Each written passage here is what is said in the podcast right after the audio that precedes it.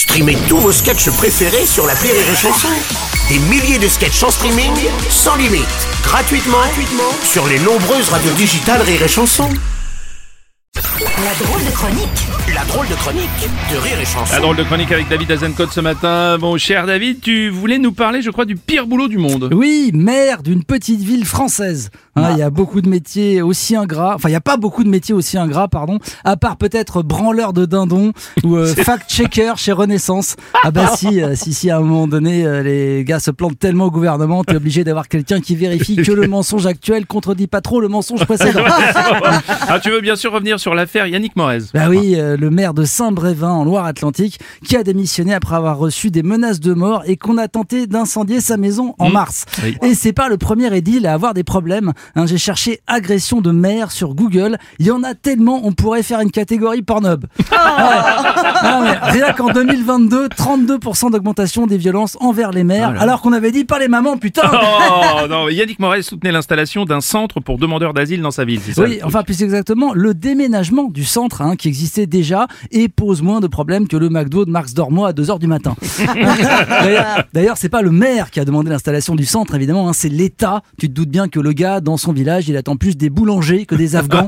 hein. Alors tu vas me dire, il y a peut-être d'excellents boulangers afghans, oui. hein, mais bon, à la place des religieux, ils te font des burkas, euh, c'est pas le sujet. Bon, C'est pas le sujet, c'est pas le sujet, oublie les religieuses et les burkas.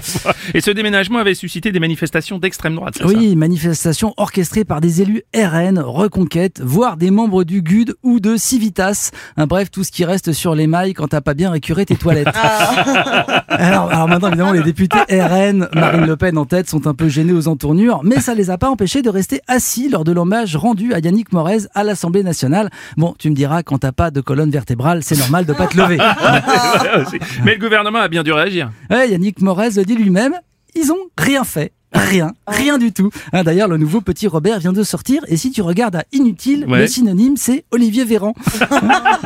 du, du coup, non seulement Yannick Morez a démissionné, mais il va même quitter sa ville, un ville où il était aussi médecin. Bien joué. Ouais, Comme con. quoi, les fachos ne contribuent pas qu'au désert intellectuel, ils contribuent aussi aux déserts médicaux. oui, évidemment. Mauvais timing aussi, cette affaire intervient après celle de la manif d'ultra-droite autorisée à Paris le 6 mai dernier. Oui, alors après, bon, il faut dire quand même qu'on est face à un gouvernement moins gêné par les nazis que par les casseroles. Euh, alors que par le passé, quand on réfléchit bien, aucun conflit mondial n'a été déclenché par des ustensiles de cuisine. Oui. Hein non, non, non, aucun camp de concentration n'a été conçu par Seb. Hein Hein, leur slogan, leur slogan, c'est pas Zeb, c'est goutte, hein ou euh, les cocottes minutes rendent libre. Ça se saurait, ça se saurait.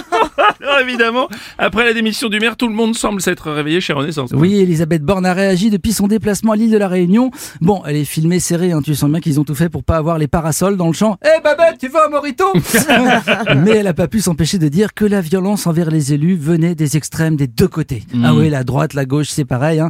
Ah, elle, elle a un physique d'imprimante, mais faut pas qu'elle fasse GPS. Bon, Emmanuel Macron s'est quand même fendu d'un petit tweet. Oui, en assurant Yannick Morez de sa solidarité et de celle de la nation. Ah, c'est là qu'on se dit que c'est dommage que les mots d'Emmanuel Macron ne soient pas une crypto-monnaie. Quitte à se faire baiser, autant investir. Et en fait, de toute façon, le seul monsieur le maire qu'Emmanuel Macron respecte, c'est celui qui écrit sur la dilatation des culs. C'était la drôle de chronique de David Azencott.